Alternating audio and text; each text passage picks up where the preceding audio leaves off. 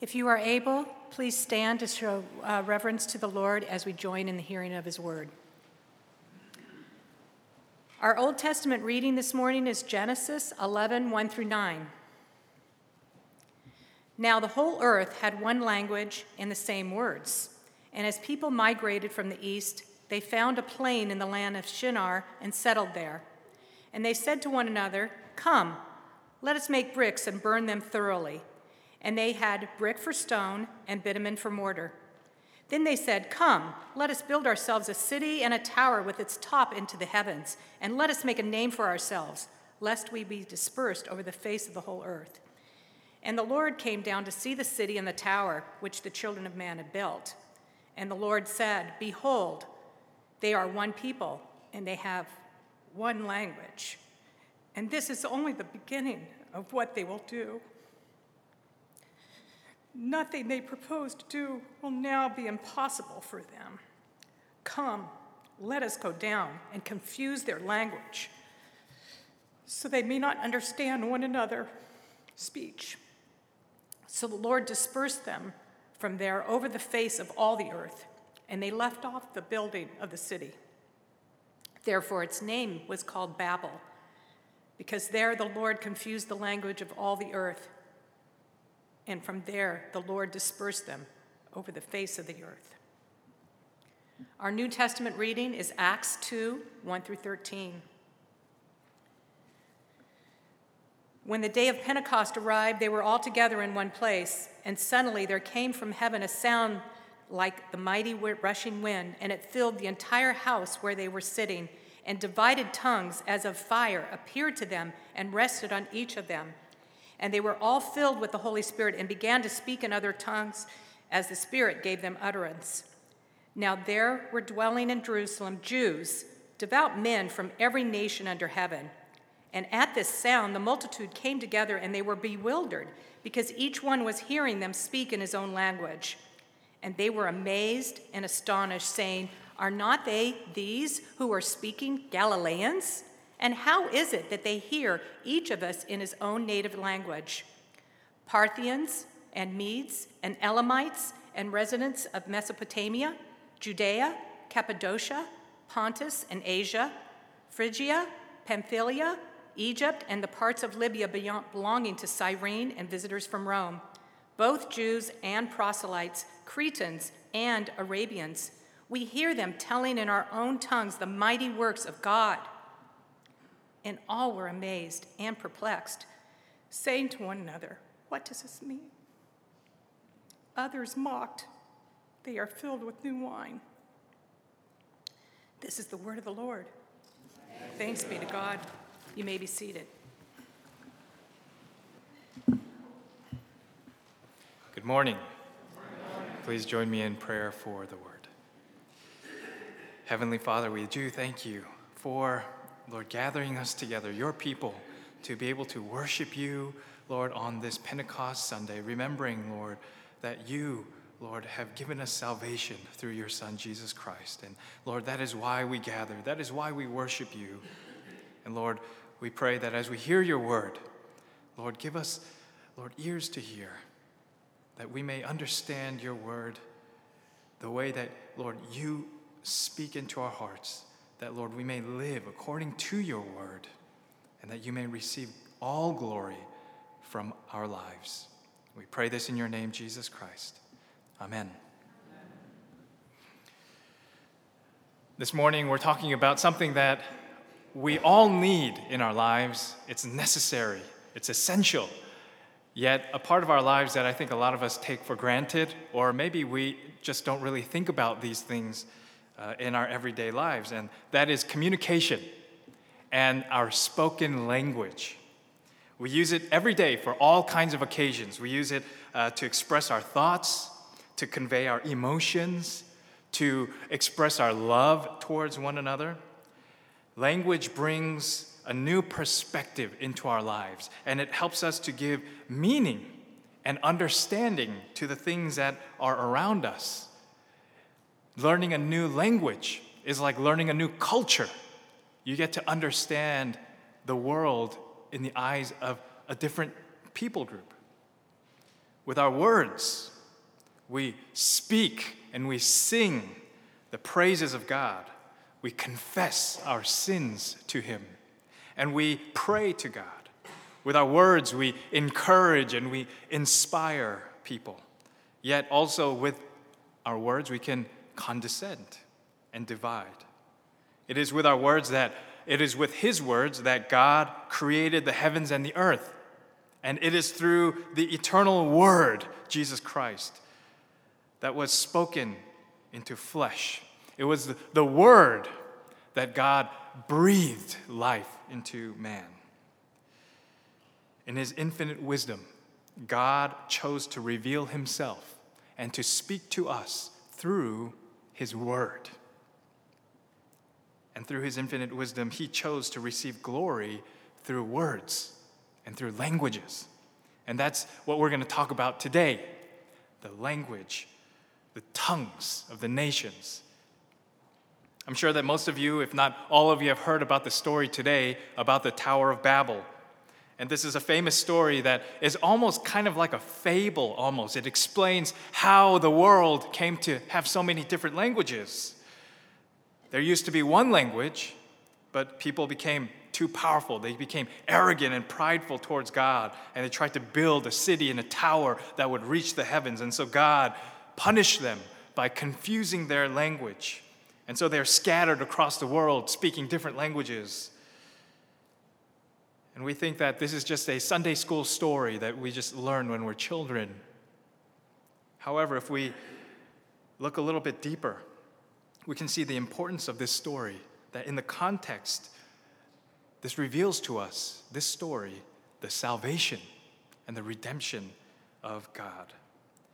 On the surface, the story seems like Moses just trying to explain to the people well, this is why we speak different languages, and this is why there are different people groups.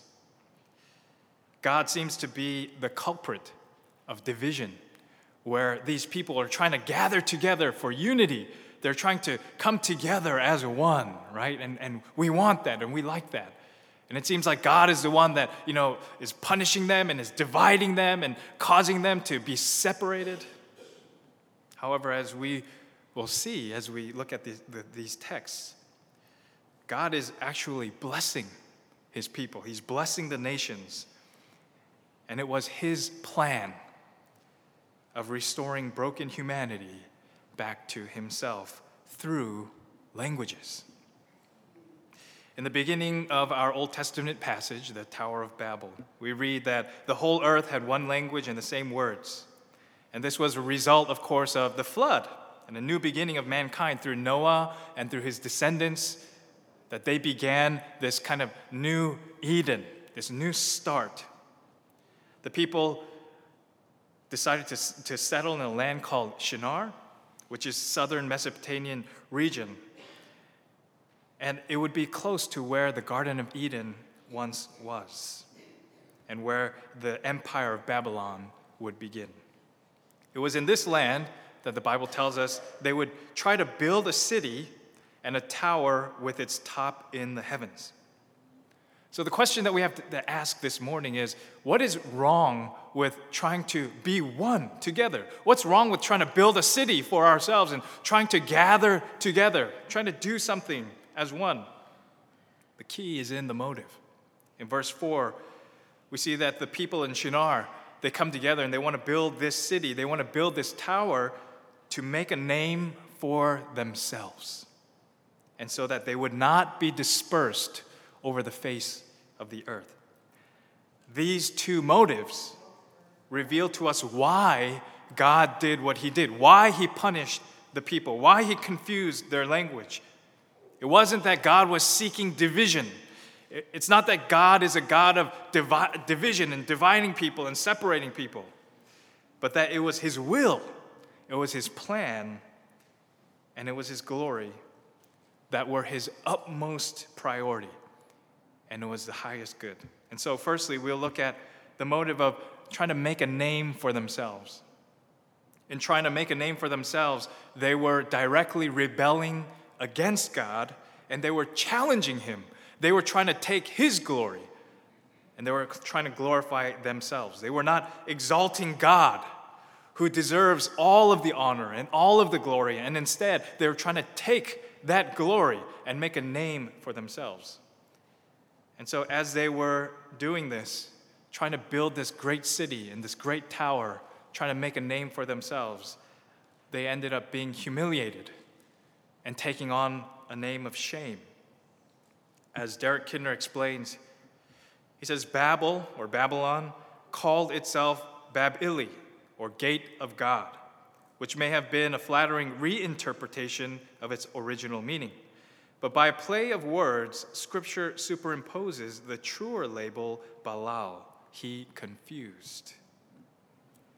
The punishment of confusion came from the people because they were sinning against God. And it was through their attempt to overthrow God, to live independently of God. They were trusting in themselves rather than trusting in God. Now, after the flood, Noah and his descendants were given a second chance. We remember back in the Garden of Eden when Adam and Eve sinned against God, they disobeyed God. What was their sin? It was trying to live independently of God, trusting in themselves, thinking themselves as gods.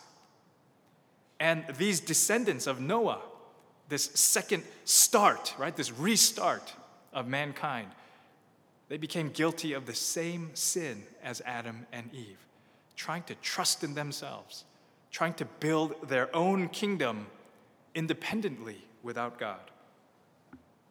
And so, in this short span, from Adam and Eve to the flood, then from Noah and his descendants, we see once again mankind falling into sin.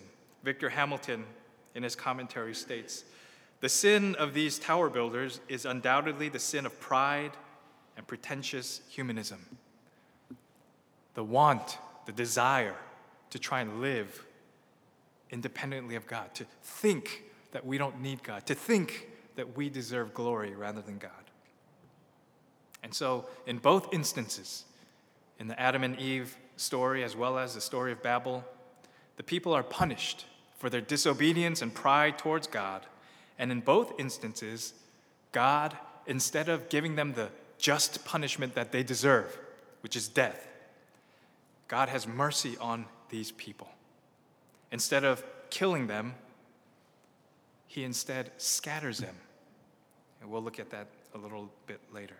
Secondly, in trying not to be dispersed over the earth, the people of Shinar, the, these descendants of Noah, they were di- di- disobeying a direct mandate a command and a blessing that was given from God to his people.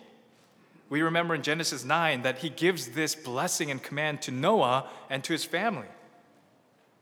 God says, And you, be fruitful and multiply, increase greatly on the earth and multiply it. And of course, this blessing comes from the blessing that God gives to Adam and Eve in Genesis 1. He says, God said to them, Be fruitful and multiply and fill the earth and subdue it, and have dominion over the fish of the sea and over the birds of the heavens and over every living thing that moves on the earth. The blessing of God, the mandate of God, was to fill the earth and to multiply and increase in the earth. What were the people of Shinar trying to do? They were trying to stay together as one. Instead of going out and filling the earth, instead of obeying this mandate from God, they were trying to keep this blessing in, in for themselves, trying to build their own kingdom and their own glory. And so they were going against this mandate and this blessing that God had given them. And it was because of their own insecurity. Was because of their own pride. It was to try to preserve their own union, things that they had built for themselves. They, they, were, they were afraid of losing these things. And in trying to keep what they had, they were actually going against and sinning against God. They were trying to create another Eden, but an Eden without God. In this case, God confused them. And in confusing them, he caused them to be scattered all over the earth. This was their punishment. But it was also a blessing. We can see that in all of redemptive history. As God banishes Adam and Eve from the garden, He does it as a punishment to Adam and Eve, but He also does it to preserve their lives. For they could not live in Eden. And so, in banishing them, in scattering them out, out, outside of Eden, He's actually preserving their lives and continuing to bless them. He does the same with Cain after Cain kills his brother and deserving death. God instead has mercy on Cain and banishes him. Yet, in banishing Cain, he also preserves his life. We see the same thing happening in Acts chapter 8 in the early church as God scatters his disciples, scatters the believers. But in doing so, he continues to proceed his gospel message of salvation to the ends of the earth. In all of these cases, the scattering of the people, this, this punishment, it seems like, it seems counterintuitive to what should happen. It seems counterintuitive to, to what God should be doing in his plan to redeem people. Yet, it is the scattering that actually is a blessing from God, that he would eventually gather all people through all the earth back to himself.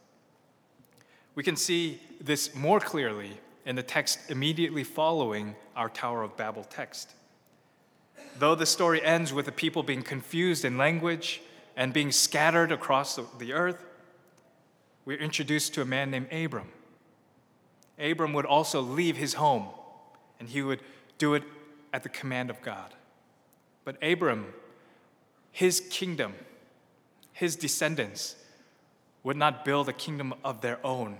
They would not build a great city for themselves to glorify themselves.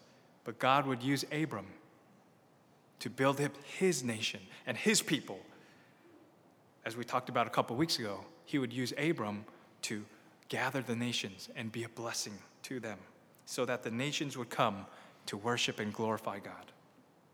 We can also see this heart of God through the New Testament passage that is related to our Old Testament passage. I don't know if you've ever thought of this that the Tower of Babel story, way back early in Genesis, is somehow connected to this story of Pentecost in Acts chapter 2.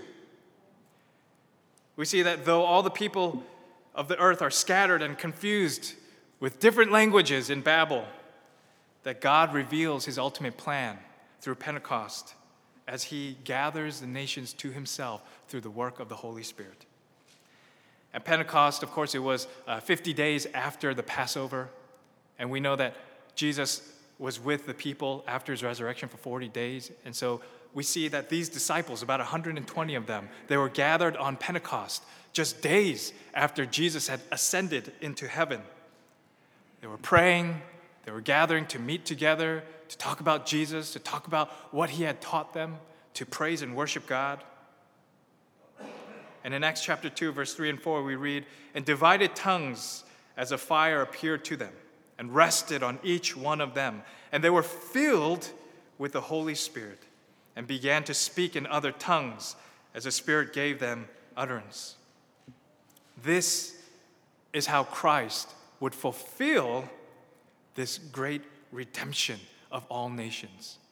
This is how he would fulfill what he had told the disciples before his ascension. He told them that they would be his witnesses in Jerusalem and Judea and Samaria and to the ends of the earth. This didn't happen with the Hebrew Jewish Christians forcing their culture and forcing their language upon other people. If you look at the text, if you look at what happened here, what God did was He gave the languages of each nation to His disciples so that they could go out and proclaim His mighty works. We know that these tongues that, we, that are talked about in Acts chapter 2 are not just kind, some kind of um, noise or, or incomprehensible, just gibberish that they were saying. Because in the context, we see that the word glossaios refers to languages. And it's because they were able to speak these languages that all of these Hellenistic Jews, the Jews that came from all of these different uh, cities that spoke different languages, they were able to what?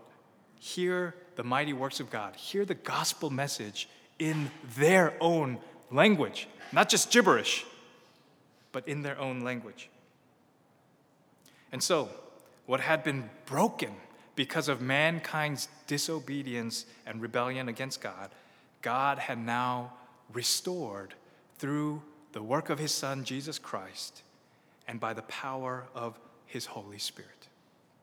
At Babel, God had cursed the people to be dispersed and to be confused in their language.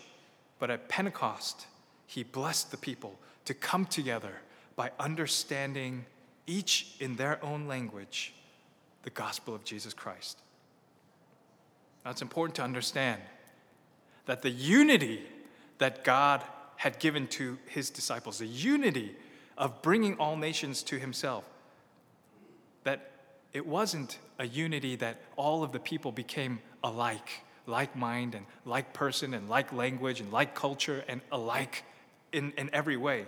The unity that God had brought to the people was a unity that every culture, every tribe, every people group, every language group could come together and not become uh, together just one, to, to come together as one, but instead, with all of their differences, with all of the different color of skin and different languages and different cultures, God's perfect unity was bringing them to be one through his son, Jesus Christ.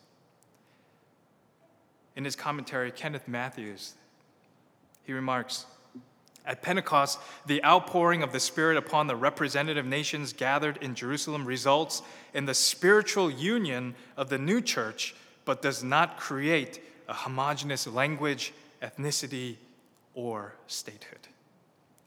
The blessing is not that we all become identical to each other, but that though we are all different, and this is a blessing from God, that we can all come together through Jesus Christ to glorify God. In John's vision of heavenly worship, the people from every nation, from every tribe, they all come together to worship God. But John's vision isn't a vision of every tribe and, and every, every people group coming together and worshiping God in English or worshiping God in Spanish or Korean. In Revelation, we read that a great multitude that no one could count from every tribe, from every nation, from every people, and every language all come together to worship the Lamb. So then, practically, we who are in Christ are not trying to assimilate people to become like us. This is a distorted view of unity. This is a non biblical understanding of unity. That means that the majority culture isn't the culture and language that people should assimilate into when they come into a church or when they hear the gospel message. Nor should a minority culture and language be thought of as superior than the majority. God is pleased when all people of all cultures and all languages come together and in each their own language and each their own culture, they give him glory as one body. This is the true unity, and it is the unity that only comes through Jesus Christ. This is the gospel. And it is further exemplified through the Abrahamic covenant and blessing, which we discussed a couple weeks ago. It was when the Israelites had excessive over pride of their own nation, of their own people group, that the Lord was not pleased. They were to be God's beacon of light and hope and blessing to the nations. And when they failed to live accordingly, they were admonished by God. And we see this again even at Pentecost, when the Hebrew Jews, they, they start to speak these different languages through the power of the Holy Spirit. And the Hebrew Jews and the Hellenistic Jews, they come together and they are one and they begin the church in Jerusalem. But it's not until God scatters them, right, in Acts chapter 8. They did not fill the earth, they did not heed Christ's command to go out to the ends of the earth. And so God scattered them to Judea and Samaria and the end of the earth. God, He loves unity in diversity because He's the one that created diversity. So let us go out and embrace one another for our different cultures and our different backgrounds and the different languages that we speak. And let us all do it together for the glory of God. God is not pleased when we gather with people that are just like us, that might have the same culture as us, that might speak the same language as us, and we just gather in our own circles to glorify God. He's not pleased with nationalists and humanists who strive to push their own agendas for their own glory and use God's name to advance their own cause. God is not pleased when the church tries to build up its own city and its own tower to glorify itself.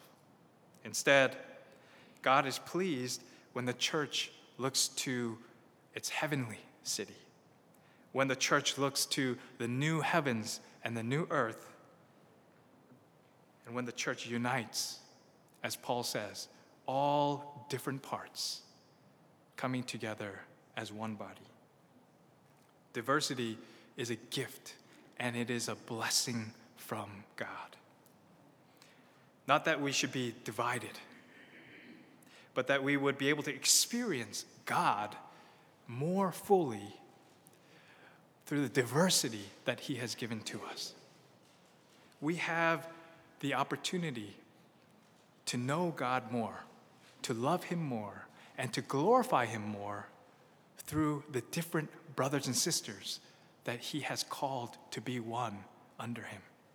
And we have this opportunity today to experience this blessing of God, the blessing of all the nations through our Healthy You Fair after service today.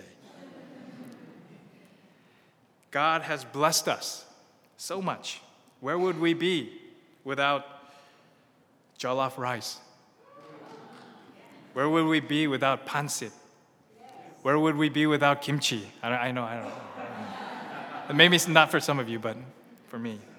Where would we be without burritos and hamburgers and all sorts of different kinds of foods that come from different cultures?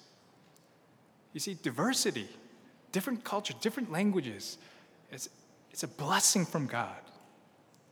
And so, as a church, let us glorify God by coming together, all nations with different languages, to come together and glorify our God as one through Jesus Christ.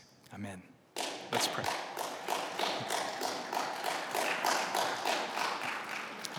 Amen. Praise God. Let's pray.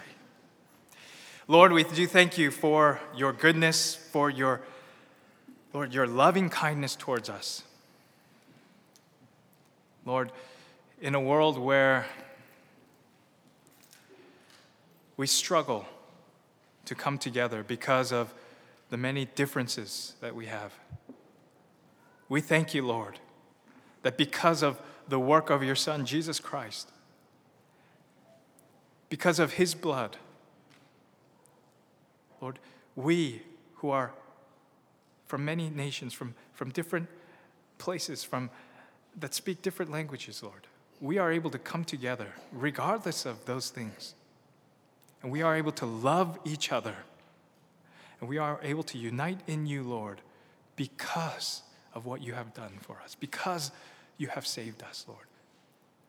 And so, Lord, we pray that as we do come together, that we would learn even more to love each other, to honor one another, to respect one another, not just for the sake of doing it, Lord, but because it pleases you, Lord.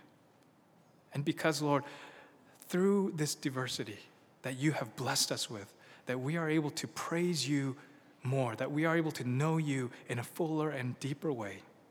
And so, Lord, continue to build up your kingdom and your church here at Grace, in this nation, and through the ends of the earth. We pray this in your name, Jesus Christ. Amen.